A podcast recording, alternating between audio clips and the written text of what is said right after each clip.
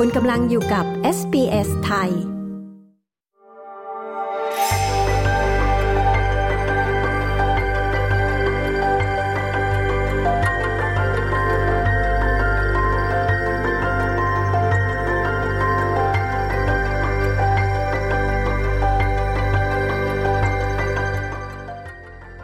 ปิติพัฒน์หรือคุณพีทเล่าถึงเส้นทางการเป็นนักกายภาพบำบัด อธิบายหน้าที่การทำงานในด้านนี้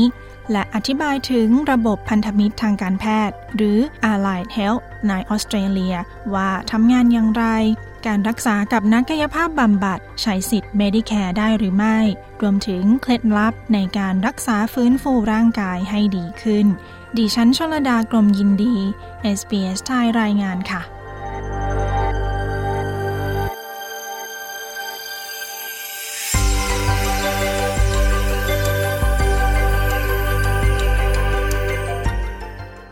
ครับผมสวัสดีครับ ผมชื่อพีทนะครับปิติพัฒน์เป็นนักกายภาพบำบัดครับ คุณพีทช่วยเล่าถึงเส้นทางการมาเป็นนักกายภาพบำบัดในออสเตรเลียให้ฟังหน่อยค่ะ ครับผมก็โดยปกติแล้วเนี่ย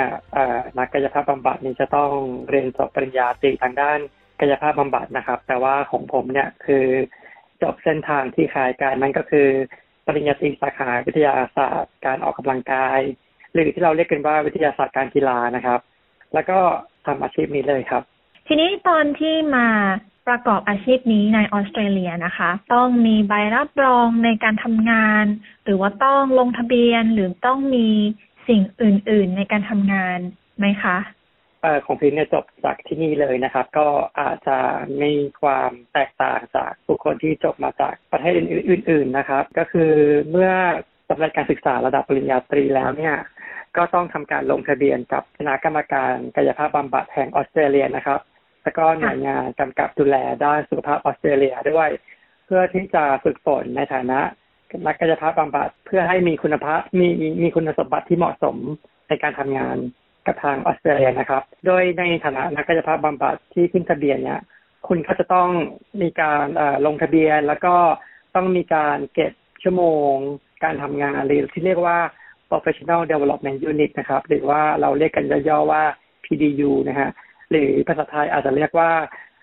พัฒนาวิชาชีพอย่างต่อเนื่องนะครับ ซึ่งจะต้องเก็บอยู่ประมาณ 20 ชั่วโมงในทุกๆปีนะครับ เพื่อให้สถานะการลงทะเบียนของคุณเนี่ยยังคงอยู่ต่อไปครับนักกายภาพบำบัดเนี่ยค่ะ เขาทำอะไรบ้างคะคุณพีรักษาคนที่เจออะไรมามีอาการยังไงมาบ้างคะ ครับ ผมก็ในฐานะกายภาพบำบัดเนี่ยคือมีหน้าที่ก็คือบำบัดรักษาผู้อื่นตามคำสั่งของแพทย์นะครับแปลว่าการที่ทางแพทย์เนี่ยได้ส่งตัวมา โดยทางเราเนี่ยก็จะใช้เครื่องมือทางฟิสิกส์นะครับ ซึ่งเป็นเครื่องมือเฉพาะในการบริหารร่างกายเฉพาะท่า เช่น อาจจะมีการอย่างเช่นการดึงหรือว่าใช้การนวด แล้วก็เทคนิคอื่นๆอะไรต่างๆ เนี่ยแก่ผู้ป่วยนะครับ ซึ่งเราเรียกผู้ป่วย ทางด้านนี้เรียกว่าเป็นผู้ป่วยกายภาพทางออโทปิดิกออโทปิดิกในที่นี้หมายถึงก็คือ คือผู้ป่วยระบบกล้ามเนื้อกระดูก แล้วก็ข้อต่อต่างๆ ซึ่งเขาเหล่านี้เนี่ยอาจจะเกิดจากปัญหาเกิดจากโรคบางชนิด หรือว่าอุบัติเหตุนะครับครับผมในส่วนของของทางนักกายภาพบำบัดเนี่ยก็จะมุ่งเน้นให้การช่วยเหลือผู้ป่วยนะครับ เพื่อส่งเสริมสุขภาพ ป้องกันความพิการนะครับ แล้วก็บำบัดรักษาฟื้นฟูสภาพ ในผู้ที่มีความเสื่อมสมรรถภาพนะครับ บางคนที่มีความพิการทางด้านร่างกายอะไรแบบนี้ครับ รวมไปถึงเราก็จะช่วยสนับสนุนในเรื่องของสภาพจิตใจ แล้วก็การปรับตัวเข้ากับสังคมด้วย รวมไปถึงเรื่องของการช่วยพัฒนาการรับรู้ความรู้ความเข้าใจต่างๆ ที่จะทำให้เขาเนี่ยมีชีวิตอยู่ในสังคมได้อย่างปกติต่อไปครับ ต้องทำยังไงคะในกระบวนการรักษาเนี่ยค่ะ ก็อย่างที่แจ้งไปแล้วนะครับ ก็คือว่าเราจะได้รับจดหมาย หรือว่าเราจะเรียกเป็นภาษาอังกฤษว่า refer หรือว่า referral letter นะครับ มาจากคุณหมอ ซึ่งทางคุณหมอเนี่ยเขาก็จะบอกมาเลยว่าเออทางผู้ป่วยคนนี้หรือว่าคนไข้คนนี้นะต้องการจะรับการดูแลอะไรบ้าง อย่างเช่นในกรณีถ้าแบบคุณไข้เป็นกระดูกหักหรือว่าข้อเคล็ดอะไรแบบนี้นะครับ เราก็ก็ใช้วิธีการรักษาโดยเครื่องมือต่างๆหรือว่า ถ้ามีการการบาดเจ็บทางกล้ามเนื้อหรืออะไรแบบนี้เนี่ย เราก็จะใช้วิธีการออกกำลังกายเข้ามาเข้ามามีส่วนมีส่วนร่วมในการรักษา แต่การรักษาทั้งหมดเนี่ยจะอ้างอิงจากหลักการทางวิทยาศาสตร์ เป็นตัวกำหนดนะครับ ก่อนที่จะดำเนินการหรือว่าให้คนไข้หรือว่าผู้รับการรักษาเนี่ยทำการปฏิบัติตามที่เรากำหนดครับ ค่ะคุณพีทแล้วในเรื่องของ การเป็นนักกายภาพบำบัดเนี่ยค่ะ ถือว่าเป็นสาขาอาชีพทางการแพทย์ที่เรียกกันว่า Ally Health ในออสเตรเลียตรงนี้ช่วยอธิบายให้ฟังหน่อยได้ไหมคะว่า คืออะไรคะครับในส่วนของ Ally Health เนี่ยจริง ๆ แล้วมันไม่มีภาษาไทยนะฮะแต่ว่าตามความเข้าใจของของพีทเนี่ยก็คือมันมันจะเรียกว่าผู้ชำนาญงานทางด้านสุขภาพที่เป็นพันธมิตรต่อการนะครับ คือผู้ชำนาญผู้ชำนาญงานด้านสุขภาพเนี่ย ก็จะมีหลากหลายด้าน เช่น ผู้ที่เป็นเป็นแพทย์เป็นนักกายภาพ นักจักรดูนักโภชนาการ นักสภาษาวิทยาอะไรแบบนี้ครับ คือเราจะเรียกบุคคลเหล่านี้เนี่ยที่รวมตัวกัน หรือว่าอาจจะทำงานทำงานด้วยกันเนี่ยว่าเป็นพันธมิตรทางด้านสุขภาพนะครับ ก็จะคือนั่นคือคำจำกัดความของ Ally Health นะครับ อืม โอเคค่ะ แล้วคุณลักษณะของคนที่จะทำงานด้าน อ่า นักกายภาพบำบัดเนี่ยค่ะ มีอะไรบ้างคะ ในส่วนตรงนี้เนี่ยคือคุณจะต้องมีความชำนาญในทักษะวิชาชีพของคุณด้วยนะครับ แล้วก็นอกเหนือจากเอ่อทักษะที่ที่ที่สำคัญแล้วเนี่ย ก็จะต้องมีเรื่องของจริยธรรม แล้วก็มีความตั้งใจหรือว่ามีความมุ่งมั่นที่จะให้บริการในการดูแลรักษาผู้ป่วยหรือว่าผู้พิการทุกเพศทุกวัยนะครับสิ่งหนึ่งที่สำคัญก็คือมีความอดทนและใจเย็นที่จะเหมือนกับว่า พอไม่ใช้ความช่วยเหลือ ให้คำแนะนำคนไข้ให้เขามีกำลังใจ แล้วก็สามารถฟื้นฟูร่างกายเขาให้สู่ไปสู่สภาพปกติให้ได้ครับ เรื่องของภาษาเนี่ยก็ต้องดีดีดีในระดับหนึ่งเช่นกันเลยครับ การต้องไปพบกับนักกายภาพบำบัดที่ออสเตรเลียเนี่ยค่ะ ต้องเตรียมตัวไปยังไงบ้างคะ ในส่วนของผู้ป่วยเนี่ยจริง ๆ แล้วไม่จำเป็นต้องเตรียมตัวอะไรนะครับ แต่ว่าถ้าคุณสามารถที่จะเตรียมสภาพจิตใจของคุณมาให้พร้อม จะเป็นอะไรที่ดีมากเลย เพราะว่าจากประสบการณ์ที่ผ่านมานะครับ สภาพจิตใจเนี่ยเป็นสิ่งสำคัญในการรับการเปลี่ยนแปลงและการปรับปรุงนะครับ ถ้าเกิดจิตใจเนี่ยยังไม่พร้อมบางครั้งเนี่ยการพัฒนาทางด้านกายภาพเนี่ยก็จะไม่บรรลุตามเป้าหมายที่ทางเราตั้งใจไว้นะครับ ไม่พร้อมนี่คือยังไงคะ เหมือนกับแบบว่า ยังไม่อยากมาหาเราหรือว่ายังไงคะ ไม่พร้อมในที่นี้หมายถึงว่าในกรณีที่ทางนักกายภาพบำบัดหรือผู้เชี่ยวชาญต่างๆ เนี่ย ให้คำแนะนำว่าคุณควรจะปฏิบัติแบบนี้ หรือว่าคุณมีโปรแกรมการออกกำลังกายแบบนี้ แต่จิตใจของคุณเนี่ย ไม่พร้อมที่จะรับการพัฒนาหรือรับการเรียนรู้ในสิ่งใหม่ ๆ เพราะว่าผู้ป่วยหลาย ๆ ท่านเนี่ยก็จะมีความ เปลี่ยนแปลงนะครับ อย่างเช่น อาจจะเดินไม่ได้ปกเดินไม่ได้แบบปกติ แต่เราพยายามจะทำให้คุณเดินได้แบบปกติ แต่เมื่อสภาพจิตใจคุณไม่พร้อมที่จะรับฟัง แล้วก็รับการแก้ไขหรือว่าการฝึกฝนเนี่ย มันก็จะไม่สามารถที่จะทำให้ร่างกายของคุณเนี่ย พร้อมที่จะ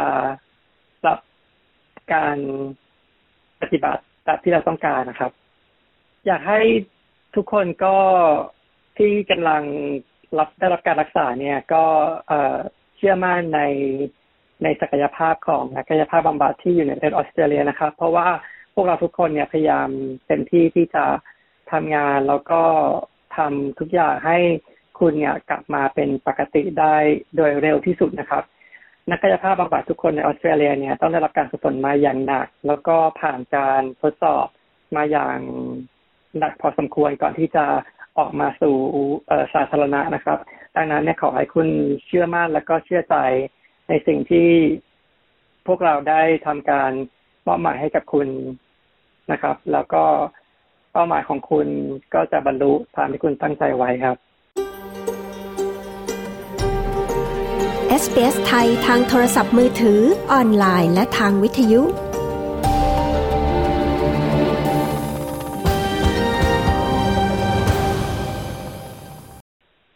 คค่ะ ทีนี้ในส่วนของการรักษากับนักกายภาพบำบัดที่ออสเตรเลียเนี่ยนะคะ มีคำถามมาเยอะอยู่เหมือนกันว่าสามารถใช้สิทธิ์ Medicare ได้ไหมคะ ในส่วนของ Medicare เนี่ยก็จะทำการจ่ายให้ในบางส่วนนะครับ แต่ว่าไม่เสมอไปขึ้นอยู่กับสถานที่ที่คุณไปได้รับบริการด้วยนะครับ อย่างเช่น อาจจะเป็นในส่วนของรัฐบาล หรือว่าเป็นส่วนของเอกชน ทั้งนี้ทั้งนั้นเนี่ยอยากให้คุณเนี่ยได้ทำการตรวจสอบกับทางสถานบริการนั้นๆนะครับ ว่า Medicare เนี่ยทำการจ่ายได้หรือเปล่า เพราะว่าแต่ละสถานที่เนี่ยก็จะไม่เหมือนเหมือนจะไม่เหมือนกันครับ อีกอันหนึ่งที่อยากจะแนะนำก็คืออยากให้ทุกคนเนี่ยมีประกันสุขภาพส่วนตัวนะครับ เพราะว่าประกันสุขภาพส่วนตัวเนี่ย ก็จะทำการจ่ายค่ารักษาให้เป็นจำนวนที่ค่อนข้างมากกว่าสมควรอย่างเช่น ในบางประกันเนี่ยอาจจะจ่ายให้คุณในการรับบริการแต่ละครั้งเนี่ยมากถึงเจ็ดสิบเปอร์เซ็นเลยครับ ทีนี้เวลาที่คุณพีทนะคะ ต้องรักษาคนที่บาดเจ็บ หรือว่าร่างกายเนี่ยค่ะ มีปัญหามาอาจจะทำให้เคลื่อนไหวได้เนี่ยไม่เหมือนเดิม เวลาเจอคนไข้อย่างเงี้ยค่ะ บางทีเขาอาจจะหงุดหงิดใจหรือว่าบางคนอาจจะมาแบบว่า ไม่มีความหวังที่จะดีขึ้นอะไรเงี้ยค่ะ เวลาเจออะไรแบบเนี้ย คุณพีททำยังไงคะก็ทำใจครับเออครับในส่วนตรงนี้เราก็เข้าใจเขานะครับ เพราะว่านึกถึงใจเขาใจเรา ด้วยในกรณีที่ถ้าเราเจ็บนึกถึงสภาพว่าถ้าเราเป็นเป็นผู้ป่วยหรือเป็นคนไข้เนี่ย เราก็อยากที่จะหายเร็วๆซึ่งเขาก็คงจะคิดแบบนั้นเช่นกันนะครับ ก็ใจเขาใจเราครับ เราก็จะเข้าใจเขาอย่างที่บอกไปแล้วนะครับ ว่านักกายภาพบำบัดทุกคนจะต้องมีคุณสมบัติคือใจเย็นมีความอดทน แล้วก็เข้ารู้จักเข้าเห็นอกเห็นใจผู้อื่นนะครับ เพราะว่าการทำงานกับผู้ป่วยเนี่ย ไม่ใช่แค่ทำงานเกี่ยวกับ เรื่องของสภาพร่างกายนะครับ แต่เราต้องดูแลไปถึงสภาพจิตใจของเขาด้วย การที่เราเลิกงานกลับไปบ้านเนี่ย เราจะติดภาพนั้นไหมเราจะเก็บเอาไปคิดไหมคะ ครับก็ในช่วงแรก ๆก็เป็นนะครับ ในช่วงแรกๆเนี่ยก็จะเอาเรื่องของเอ่ออารมณ์ของคนไข้ หรือว่าความรู้สึกของคนไข้เนี่ยมามาเกี่ยวข้องกับเวลาส่วนตัวนะครับ ซึ่งจะเป็นในช่วงปีสองปีแรกที่เราจะทุ่มเทกับงาน หรือว่าทุ่มเทกับความรู้สึกของคนไข้เป็นอย่างหนักนะครับ แต่ว่าหลังๆแล้วเนี่ยพิทก็จะไม่ค่อยมีปัญหาในเรื่องนี้ เนื่องจากว่าเราจะแยกเรื่องของเวลางานกับเวลาส่วนตัวออกจากกันเมื่อเข้าไปที่คลินิกแล้วเนี่ยพิทก็จะเป็นนักกายภาพบำบัดคนหนึ่งเข้าใจความรู้สึกของคนไข้แล้วก็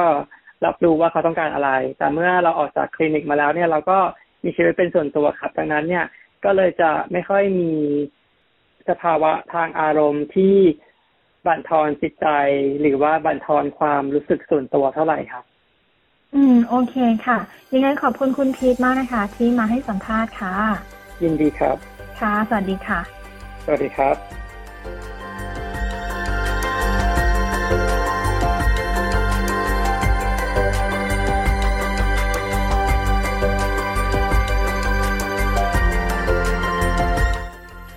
บไปนั้นคือบทสัมภาษณ์ของคุณปิติพัฒน์หรือคุณพีทนักกายภาพบำบัดในออสเตรเลียค่ะ ดิฉันชลดากรมยินดี SBS ไทยรายงานค่ะ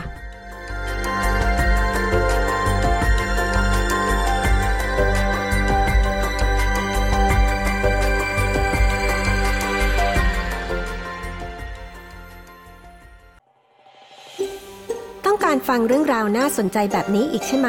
ฟังได้ทาง Apple Podcast Google Podcast Spotify หรือที่อื่น ๆ ที่คุณฟัง podcast ของคุณ